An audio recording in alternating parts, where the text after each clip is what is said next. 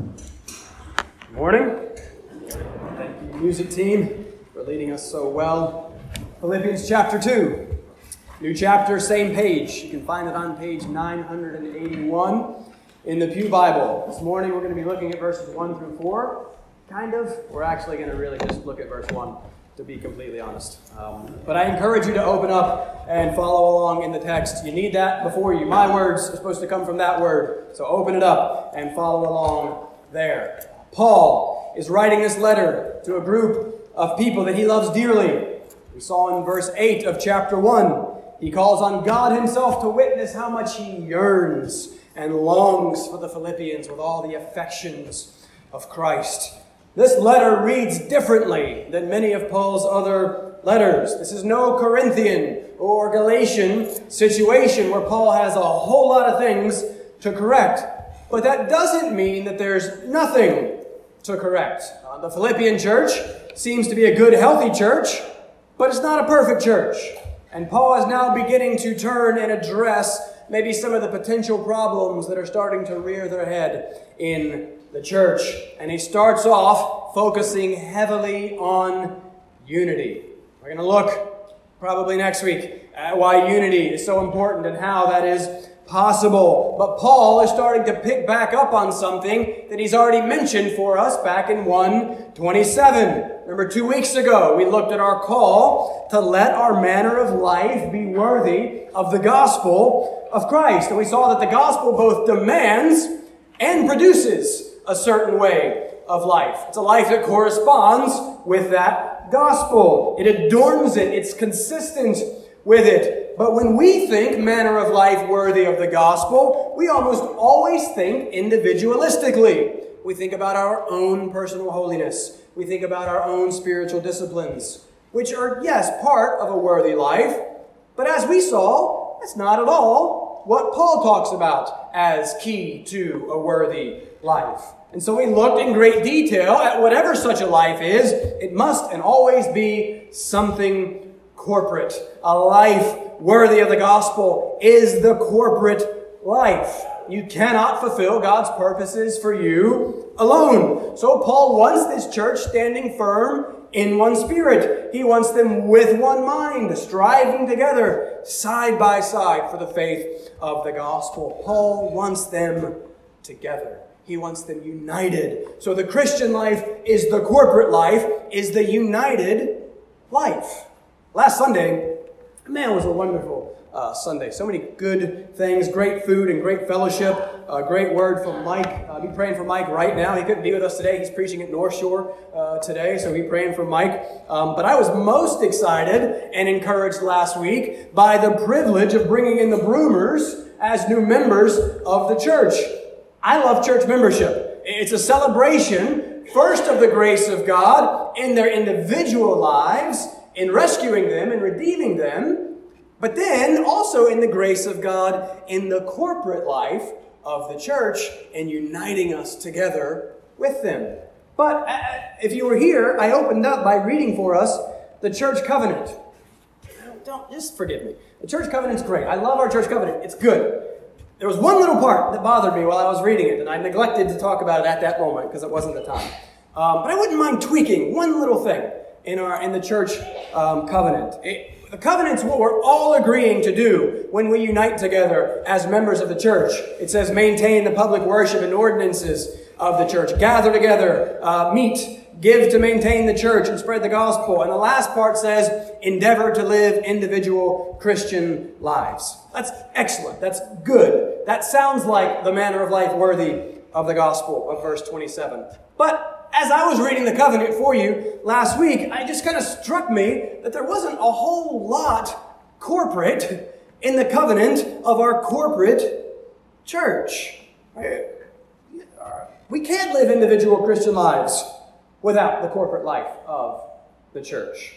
But we do need to do that, but we can't do that alone. That's the whole point of what we've been looking at. There's another uh, covenant of a church that I like, and I was reading through it after starting off by rehearsing the grace of God. The first thing it says is this We will work and pray for the unity of the Spirit in the bond of peace. We will walk together in brotherly love as becomes the members of a Christian church, exercise an affectionate care and watchfulness over each other and faithfully encourage and entreat one another as occasion may require. You see how other focused and corporate that is? I think it's really helpful. It's emphasizing the unity, it's emphasizing together, it's emphasizing one another. Right? When we join the church, we're not just saying, we'll show up on Sunday and we'll give some money if we can, and I'll try to be a good person. No, we're saying we will take responsibility for one another.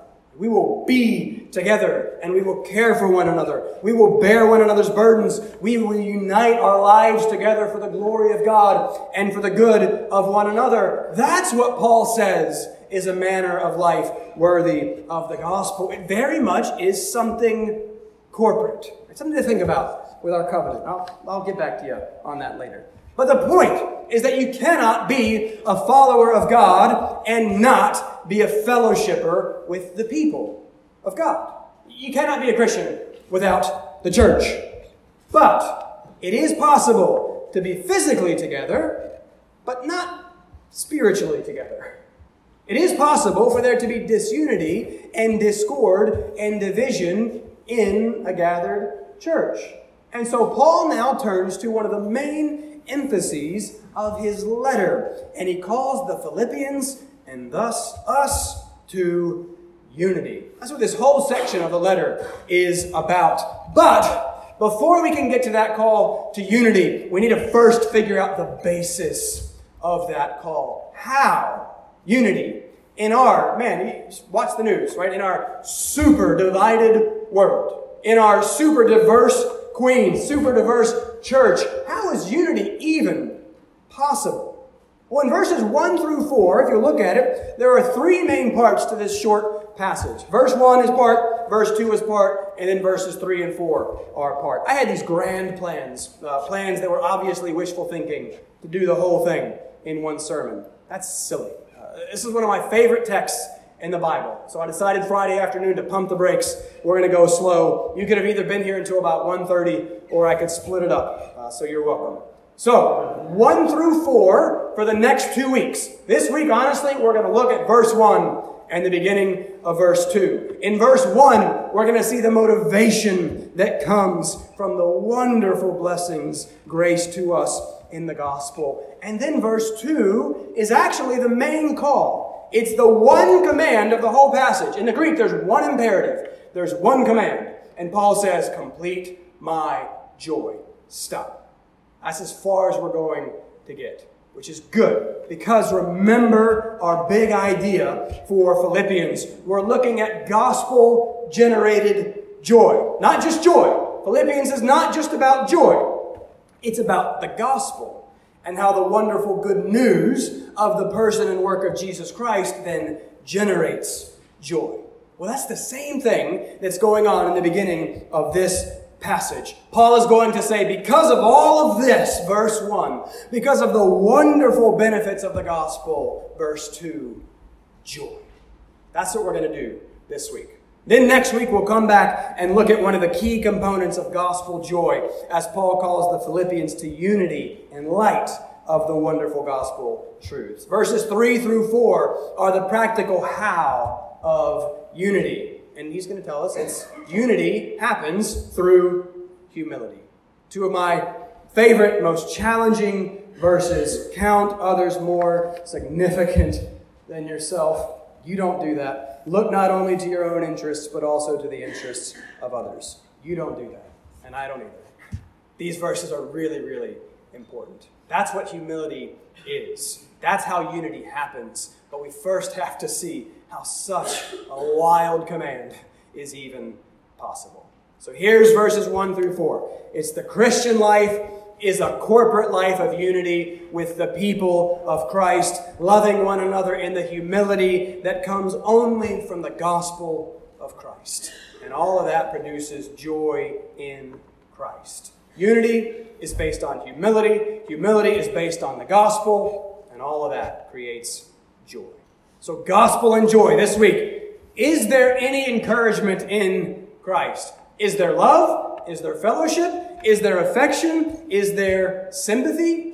Christian, do you realize and rest in the realities of what you have in Christ? Paul is not just going to scream at us and say, Be humbled, be united. He's going to first tell us why. He's first going to point us to Christ. And so I want you to first see the infinite blessings that you have in Christ, and then let those be what motivates us to the unity and the humility next week. So let's, let's read it first. Let's read it, and then we'll jump into verse 1. I'll read all of 1 through 4. Keep in mind, we're focusing on 1 in the beginning of verse uh, 2.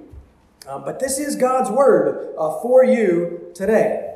Philippians chapter 2, verses 1 through 4. So, if there is any encouragement in Christ, any comfort from love, any participation in the Spirit, any affection and sympathy, complete my joy by being of the same mind, having the same love, being in full accord and of one mind. Do nothing from selfish ambition or conceit, but in humility count others more significant than yourselves. Let each of you look not only to his own interests, but also to the interests of others. If you would, bow with me and let's, let's begin with a word of prayer. Father, as we read, we know that apart from you, we can do nothing. So now we come confessing that, we come humbly, confessing that you can do something, uh, believing in the promise that your word does not return void, believing in the promise that your word is living and active. So, Father, we ask now that your word uh, would do its work in our hearts. Father, I cannot accomplish what I want accomplished here, but I know that you can. And so we ask for you to work. Um, Father, dissolve our hearts in thankfulness because of the wonderful truths that we have before us here in your word this morning. We ask and we pray this in the name of Jesus. Amen. All right, so we're going to spend most of our time on the gospel again. Why?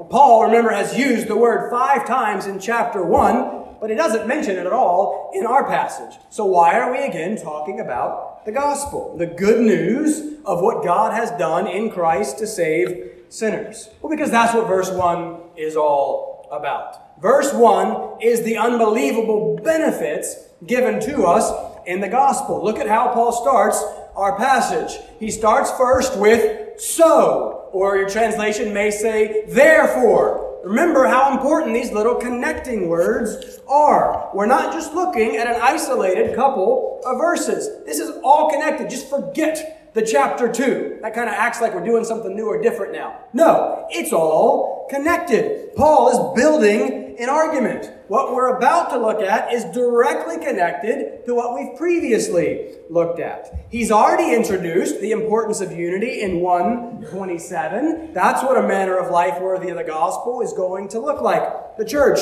together, engaged in Paul's same conflict, striving side by side for the faith of the gospel. So, he says, in light of all that, verse 2, actually, verse 2, hold that verse 1 thought. Because all of verses 1 through 4 in the Greek is one big, beautifully complex sentence. And in that one big, long sentence, there is one big main verb. And in the Greek, there's actually only one command, one imperative in the whole passage. And it's the beginning of verse 2. So, in light of all of 127 through 30, the corporate steadfast struggle that is the manner of life worthy of the gospel, in light of all of that, do this one thing complete my joy. And so, before we get to the gospel, we've got to start with joy. We're going to start with joy, focus most of our time on the gospel, and then come back and end with joy. Because joy is the main thrust of the passage. Everything else is adorning that and explaining this command. We're going to spend all of our time next time talking about unity and humility, but they aren't actually the main idea of the passage. They are the means to accomplishing this main idea, the completion of Paul's joy. And so, as we keep seeing in this letter, you can't go very far without getting back to joy. Joy, which we have defined not as kind of effusive, bubbly, kind of excited about uh, things. That's not me. Uh, but joy as the deep down, settled conviction that all is well. Or as we've seen, been singing, all is well, all will be well, all must be well. Right? Joy is this abiding and driving gladness and contentment and satisfaction in all things and in all circumstances because all I have is Christ. And that's enough. Because to live is Christ, Paul has said. And if to live is Christ, then even to die is gain because Paul knows that that's what gets him to Christ. And Paul knows that that is far better. But remember, when we looked at this, Paul wants to depart and be with Christ, but he lands on not departing and remaining instead. Why? We'll look back at verse 25 of chapter 1. He decides he's going to stay for their progress and joy in the faith. Paul is willing to give up being with Christ sooner rather than later if that means he can serve the Philippians by seeking their joy and their contentment and their satisfaction in Christ. And so now here he's saying, return the favor. Verse 2, complete my joy. So Paul's not asking them to do anything that he's not himself doing for them. His desire for them is joy. Well, why wouldn't his desire for himself also be joy? But the big difference is in what Paul rejoices in. We tend to rejoice in the silliest of things and what end up often being the most selfish of things. We rejoice that we can get over a hundred likes or thumbs up or smiley faces or check marks or, or, whatever the emoji of affirmation is on social media these days. We rejoice that someone comments that we look cute in our picture. We rejoice over our team doing well. We rejoice over our enemy doing poorly. We rejoice over cookies and Netflix and clothes and on and on and on I could go, listing the things that most of us use to pursue and find joy in.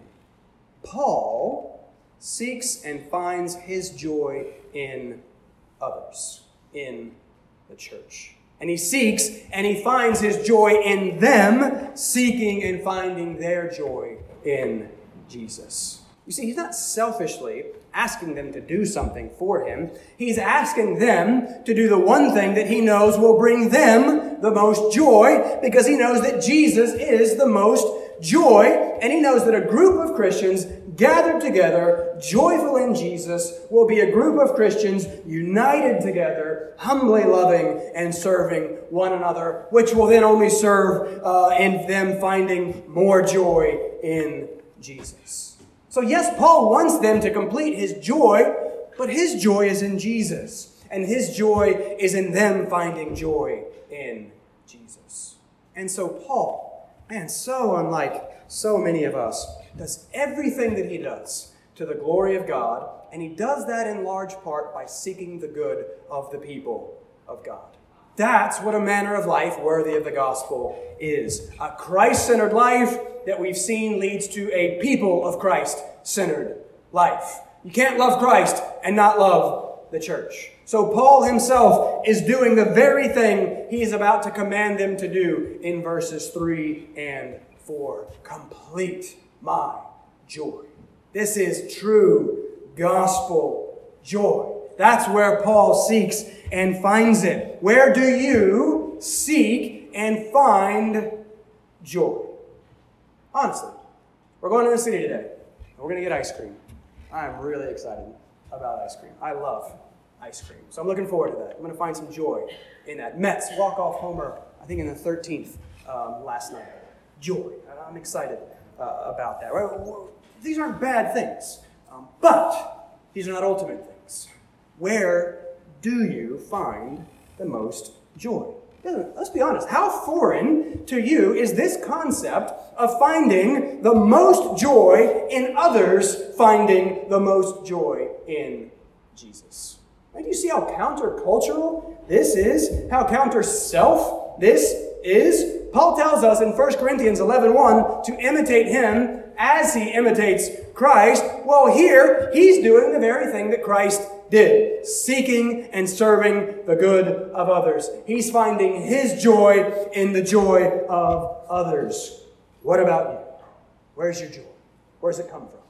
Are you like Paul, who is like Christ in this area? Guys, this is one of the main ideas of the whole letter. Joy is not found in the things that you think that it is found. That's why you may be miserable. That's why all the most rich and famous and giant air quotes successful people in Hollywood are also miserable. Because they've already gotten all the things in which our world says that joy is found. And guess what? They still haven't yet found the joy. So there's, there's nothing left. But this is so different. But, and it's so beautiful when, when rightly understood and experienced. What you're looking for, whatever you want to call it identity, meaning, purpose, joy it's found only in a person. In a person who gave himself up to serve other persons, which turns out to then be the very thing that we were created for to be outward, other focused, because that's what God is like, because that's what Christ is like. And we were designed in his image to be like him. So when you do it and seek your joy only in yourself, you're doing it wrong and you're not working in accordance with your design. And that's why you're miserable. You were designed to be oriented to him, which then turns you outward and to be oriented to others. This is joy. It sounds crazy to us because it's the opposite of the world. Be yourself, uh, treat yourself follow your heart, uh, be your true self, all self, self, self. Um, Paul says, no, no, no. Others. Man, is this really where joy and meaning and purpose are found? How in the world can we get it's such a joy, it's so counterintuitive. How in the world does this happen? Point number two. Paul's joy is a result of Christ's gospel. The answer is verse verse 1. Look at verse 1 again. So, if there is any encouragement in Christ, any comfort from love, any participation in the Spirit, any affection and sympathy, stop there. Now, listen, this is not poetry, but this is beautifully written and structured prose. This is masterful writing that makes Paul's point uh, brilliantly and beautifully. This is the motivation this is the why of this other centered joy that delights in the unity and humility of the people of God. And it starts with that if, the second word of verse 1. But the ESV actually obscures this a little bit. I don't love what the ESV uh, did here. In the Greek, there are actually four ifs. Listen, listen, listen to the New American Standard of verse 1. Therefore, if there is any encouragement in Christ, if any comfort from his love, if any fellowship with the Spirit, if any affection and compassion. There's four ifs that are then going to lead to the then of verse 2. Right, so we've got, we've got an implicit if then statement here. Paul is saying, if these things are true, then these are the things that follow. Let me remind you of what is true. Verse 1. Let me remind you of all that you have in Christ, and then let me remind you of how you should live in light of all that. Verse 2. If. But listen, not if as if there was any sort of question. Paul is not asking, Paul is stating. Uh, the Greek word translated here could also be translated since or because. These are facts rhetorically stated to drive home Paul's point. A few weeks ago, I mentioned that disaster of a Mets game we tried to go to a few weeks ago. So it would be like were I saying, if it's going to take forever to get the girls ready, if the trains are going to be super packed and super delayed, if it takes absurd amounts of time for them to just check bags and tickets and get people in the gates, if it takes 15 minutes to get to your affordable seats all the way at the top in left field, I'm not asking if these things are true. They are true. They will happen. They are guaranteed. If all of that then complete my joy by being of a patient mind and leaving super early next time. But even more guaranteed than New York City train delays are these four things in verse 1. These are not ifs, these are fixed and final and sure realities for the Christian. Know these, rest in these, don't forget these. First one if there is any encouragement in Christ. Well, is there? Oh, of course there is. I remember Paul doesn't ever use the term Christian. Paul's favorite description for a disciple of Jesus is one who is in Christ, as he does here. To be in Christ is to be so intimately united with Him that we share, we participate, we fellowship in all of the benefits that Christ has gained for us. This phrase is referring to our union with Christ and the limitless encouragement that comes from that. Is there any encouragement in Christ? Ephesians 1 tells us that we have been specifically chosen in Christ before time even began. we don't choose him, he chooses us. And there is wonderful encouragement in that fact. For, for some of you, your tendency to struggle and lack of assurance is part, in part, because you lack a robust understanding and conviction of the sovereignty and election of God. You still think you had something to do with your salvation. You still think it was your choice. And you know yourself, like I know myself. You know how weak and fickle you are. So you sometimes wonder, well, you know, what if, what if I change my mind? Guess what? That's not how this works. Go spend some time meditating on Ephesians chapter 1 and the great encouragement that if you are in Christ before the world existed, before time began, in love, He predestined you for adoption as sons through Jesus Christ according to the purpose of His will. Not your will. What encouragement! Uh, that we were known, we were loved, and we were chosen by God before everything even began. That's encouragement. But what about Romans 5, verse 6? While we were still weak, at the right time Christ died for the ungodly. Verses 8 through 10, but God shows his love for us, and that while we were still sinners, Christ died for us. Since therefore we have now been justified by his blood, much more shall we be saved by him from the wrath of God. For if while we were enemies, we were reconciled to God by the death of his Son, much more now that we are reconciled shall we be saved by his life. Talk about encouragement. That passage describes us weak, sinners, enemies of God. That's the opposite of encouragement. But that's who we were. That's who everyone is apart from Christ. Which means what? Well, that means that everyone is under and awaiting and deserving the wrath of God. Justice demands that crimes must be punished. Sin is a crime against God, and the wages of sin is death. But God, this is the gospel. Romans 5. We deserve to die, Christ dies for us. He justifies us. He declares us right and right with God. He saves us from the wrath that we deserve by taking the wrath that we deserve. His death in our place, paying our death debt, reconciled, returned, reunites us with the God we were formerly enemies of. And now we are sons and daughters of God. Now we are forgiven. Now, instead of eternal death, we have eternal life and fellowship and relationship with the God who made us for himself.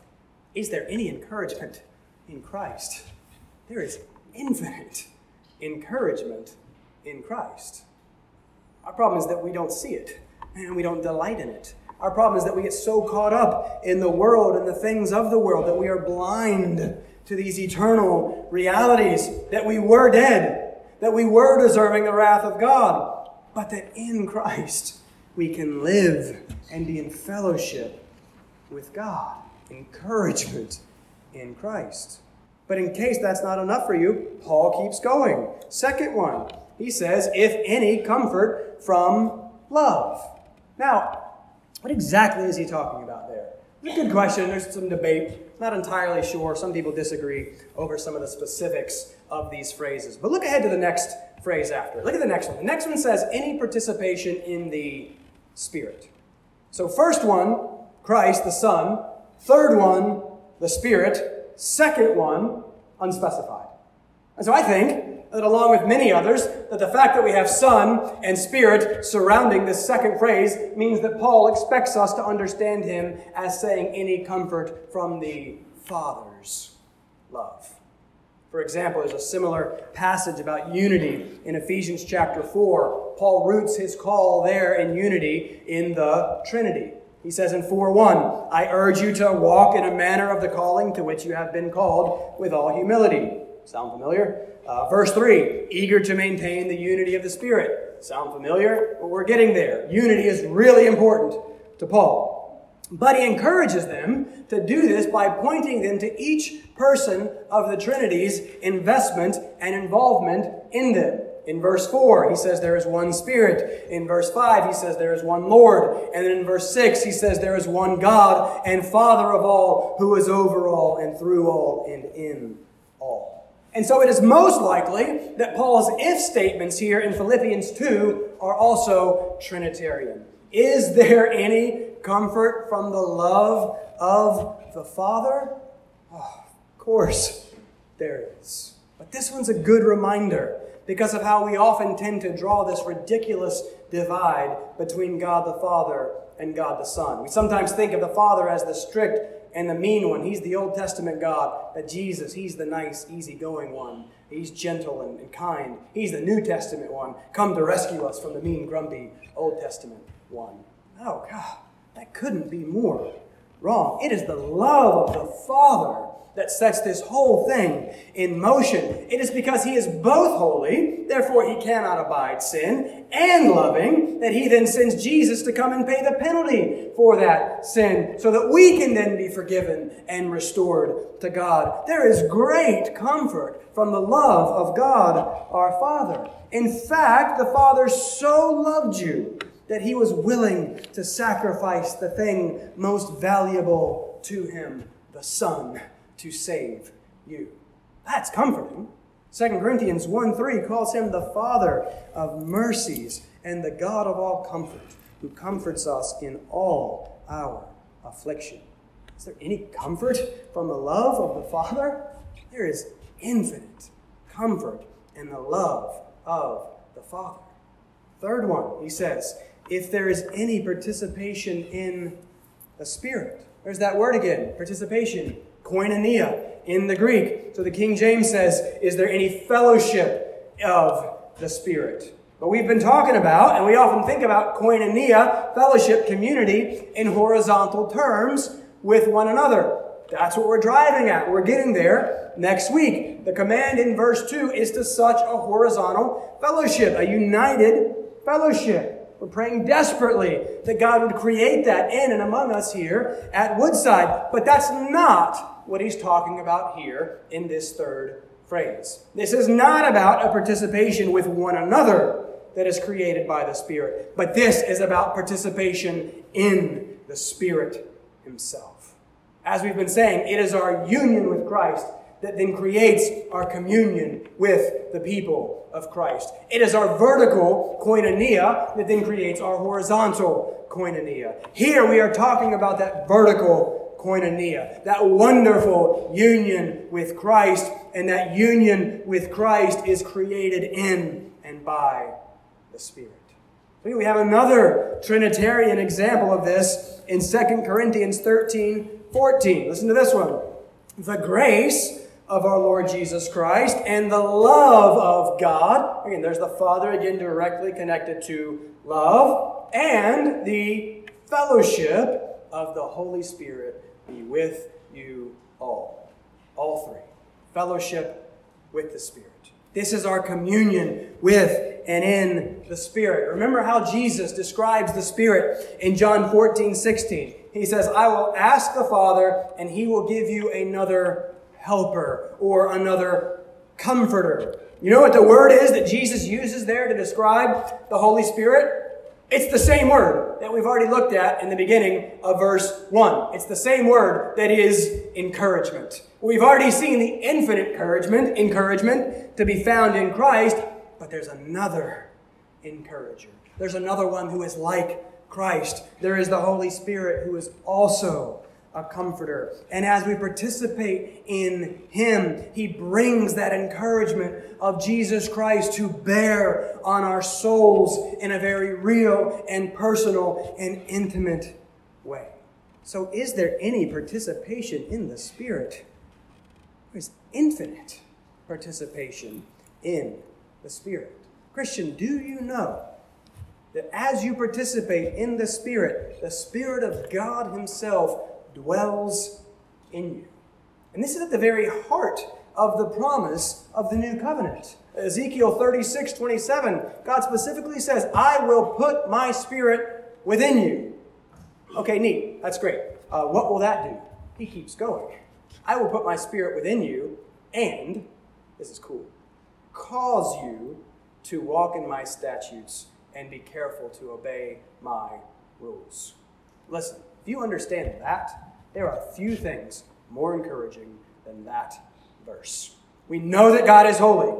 We know that we must be holy to be in relationship with Him. We know that without holiness, no one will see the Lord, as we just studied in Hebrews uh, 12. Uh, we know that to love Jesus is to obey Jesus, and to obey Jesus is to keep His commandments. You just don't know the Lord if you're not somehow, by the grace of God, growing in holiness and obedience. And all this could be terrifying because we know our weakness and we know our faithfulness and we know our struggle with obedience.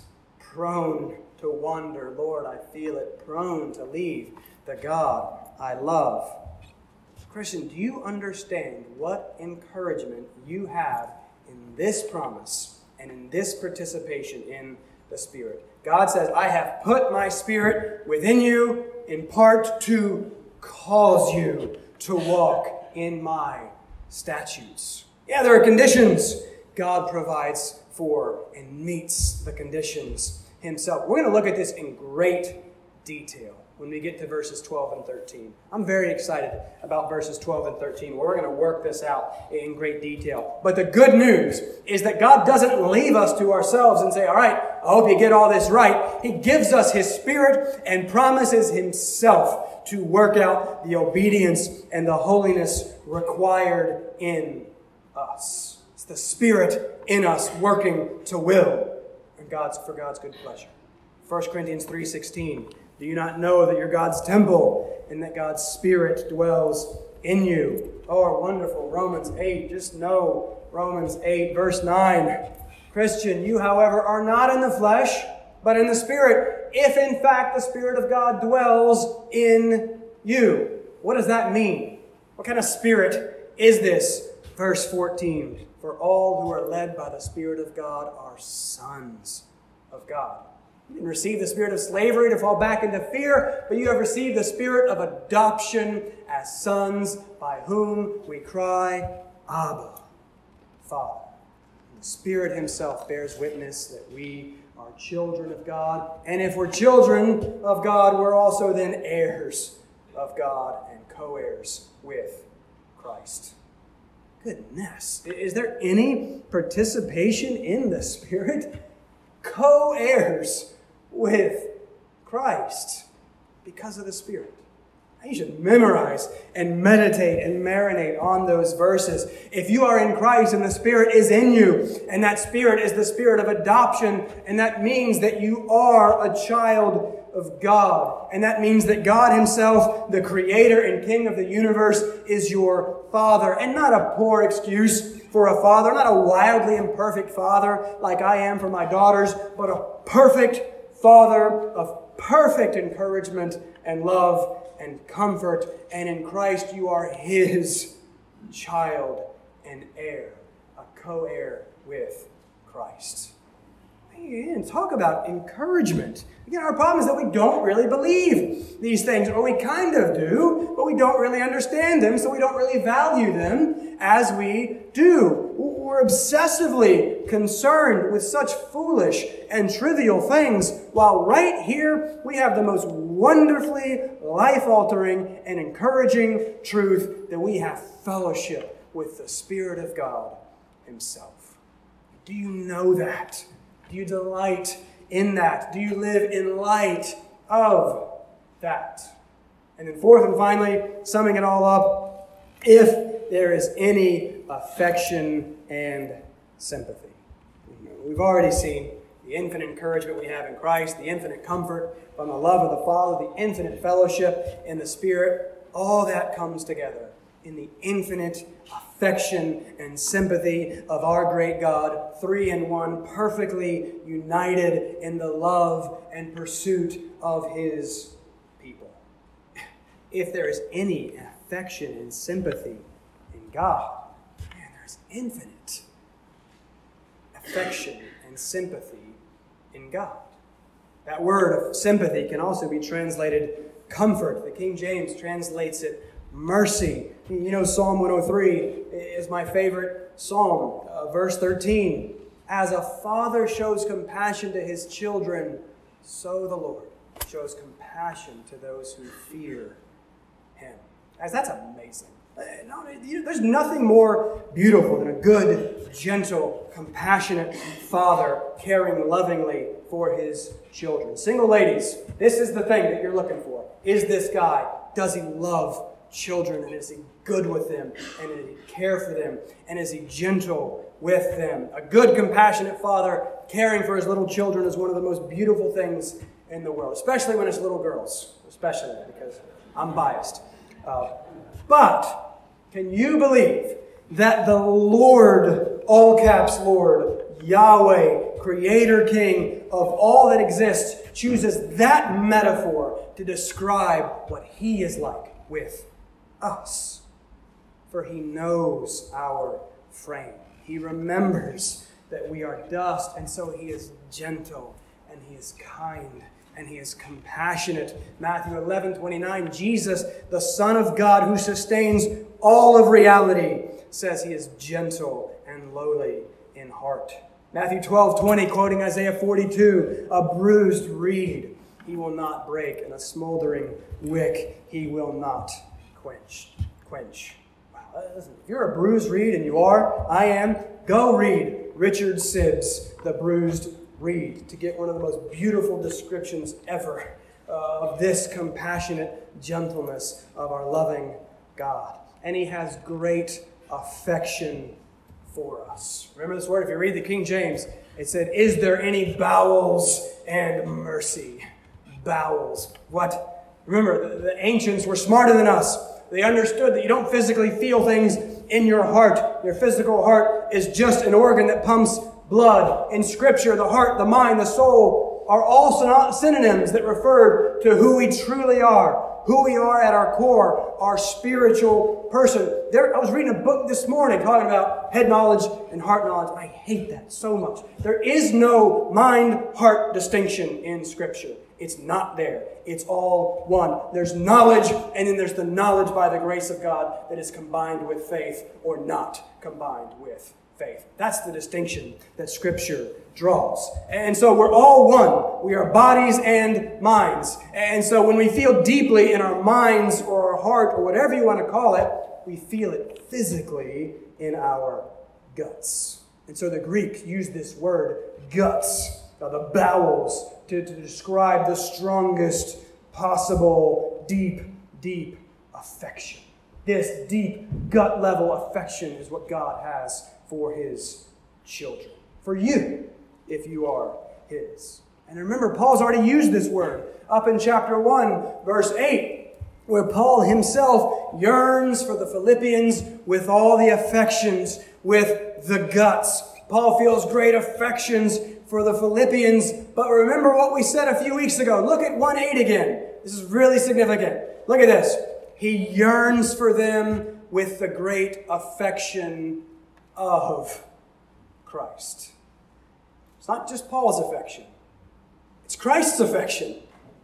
Right? Paul's affection is because of Christ. In a sense, it is Christ's affection. So Paul's joy is because of Christ's joy, and in a very real sense, it literally is Christ's joy, which is our last point. Though, as always, we're short on time. But, but do you see what Paul is doing here? You see it. This verse is so important. I, I so just wanted to jump to verses 3 through 4, and I just kept looking at verse 1, and I couldn't do it. Do you see everything that follows depends upon this? I get to this passage and I want to jump straight to the commands of 3 and 4. I'm an arrogant, selfish jerk. I know that pride is a great struggle for me, so I jump straight to the commands. Count others more significant than myself. Look not only to my own interests, but also to the interests of others. Okay, now do it. And then I sputter and I struggle and I fail to do it. And it's because I so quickly skip over the first verse to get to verses 3 and 4. Now, don't hear me wrong. Let's be clear. The commands are good. The commands are so good. In our command averse culture, even our command averse Christian culture these days, let's not forget 1 John 5 3. It's such an important verse today. His commands are not burdensome. Right? The law is summed up in love. The law is all about love. God commands because He loves us and He seeks our good for us. That's what love does. And His commandments are designed toward that end. So the commands are good. We're going to spend a whole sermon on them next week. But the commands of God, divorced from the grace of God, are infinitely burdensome. The commands of God, divorced from the person of Christ, are infinitely burdensome.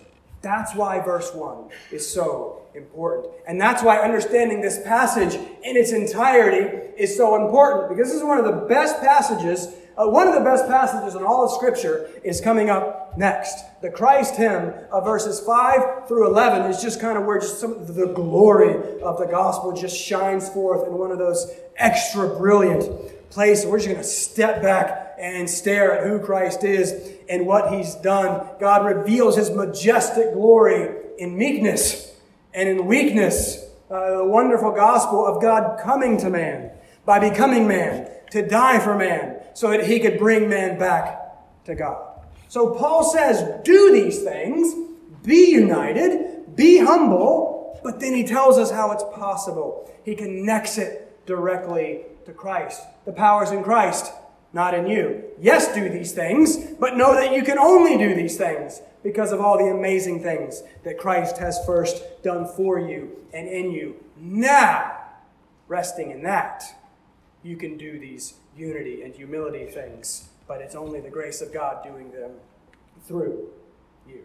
Right? So it's the gospel and the grace of God that makes the commands of God possible. And so it's brilliant how Paul sets this up, but we miss it because we fly straight to the commands. Preachers have a tendency to fly straight to these things. You're terrible. Do better. Sometimes they'll even quote Nike. Just do it. No. Okay? Just do it divorced from it's already been done is the worst possible news.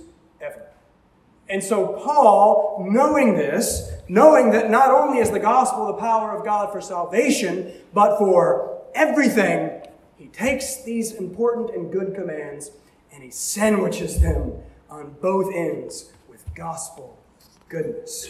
Verse 1 Don't forget the infinitely wonderful benefits you already have in Christ. Verses 5 through 11 Don't forget the Christ who secured those infinitely wonderful benefits by making himself nothing by taking the form of a servant, being born in the likeness of men, and being bound, found in human form, he humbled himself by becoming obedient to the point of death, even death on a cross. Then, in light of all that, complete my joy by being humbly united together as a reflection of and in gratitude to the amazing grace of God, who's already done everything for you, including sharing with you his very own joy. I'll finally stop with this. I wonder if you were wondering why we read John 15. Look there real quickly if you'd like. Page 901. Let's close with this. Last thing. 901, John 15. We looked briefly at Paul's joy. We looked more at Christ's gospel and the wonderful blessings that it contains. Look at John 15, 11. Look at verse 11. I just never had really seen this, and it just hit me in the face this week, so I had to use it. John 15 is a wonderful passage. We love it. We tend to focus on, I am the vine, you are the branches. Apart from me, you can do nothing. Wonderful truths, of course. But we, or at least I, have never really paid much attention to verse 11. Verse 11 is amazing. I don't know how I hadn't seen this. Look hard at what Jesus says. Verse 11. These things I have spoken to you. So Jesus teaches. Jesus gives us his word. Why? For what purpose? That my joy may be in you and that your joy may be full. So it's the word and it's the revelation through that word to us of the person and work of Jesus Christ that brings joy. That's wonderful. That's true. So I emphasize the word joy. But that's not what I want to look at. Listen to it again as I emphasize it differently. This is neat. These words I have spoken to you that my joy may be in you and that your own joy may be full. You see that? Pronouns, really, really interesting.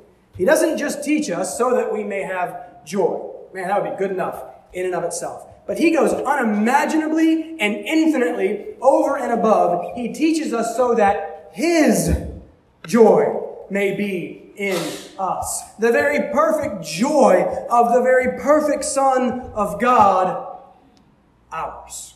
He says the same thing in John 17, verse 13, praying to the Father in the high priestly prayer. But now I am coming to you, and these things I speak in the world that they may have not joy, that they may have my joy fulfilled in themselves. Again, he wants you to have and know the very joy of Jesus himself.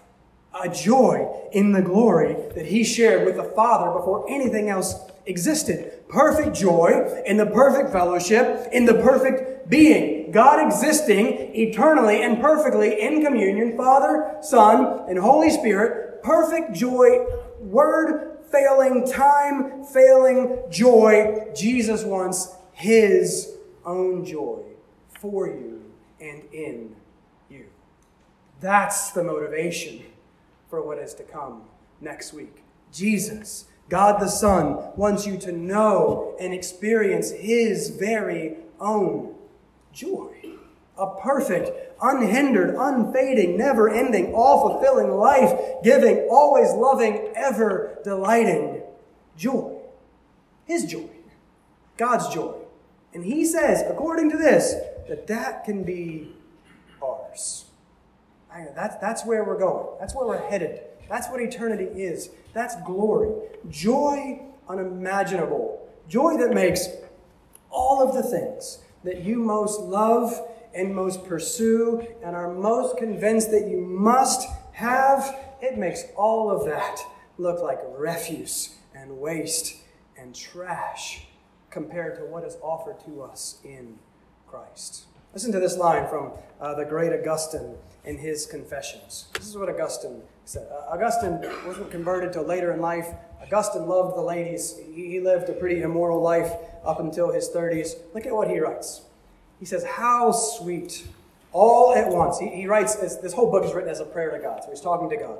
How sweet all at once it was for me to be rid of all those fruitless joys which I had once feared to lose. Man, I love that. What do you fear to lose? What are you worried about having to give up or sacrifice?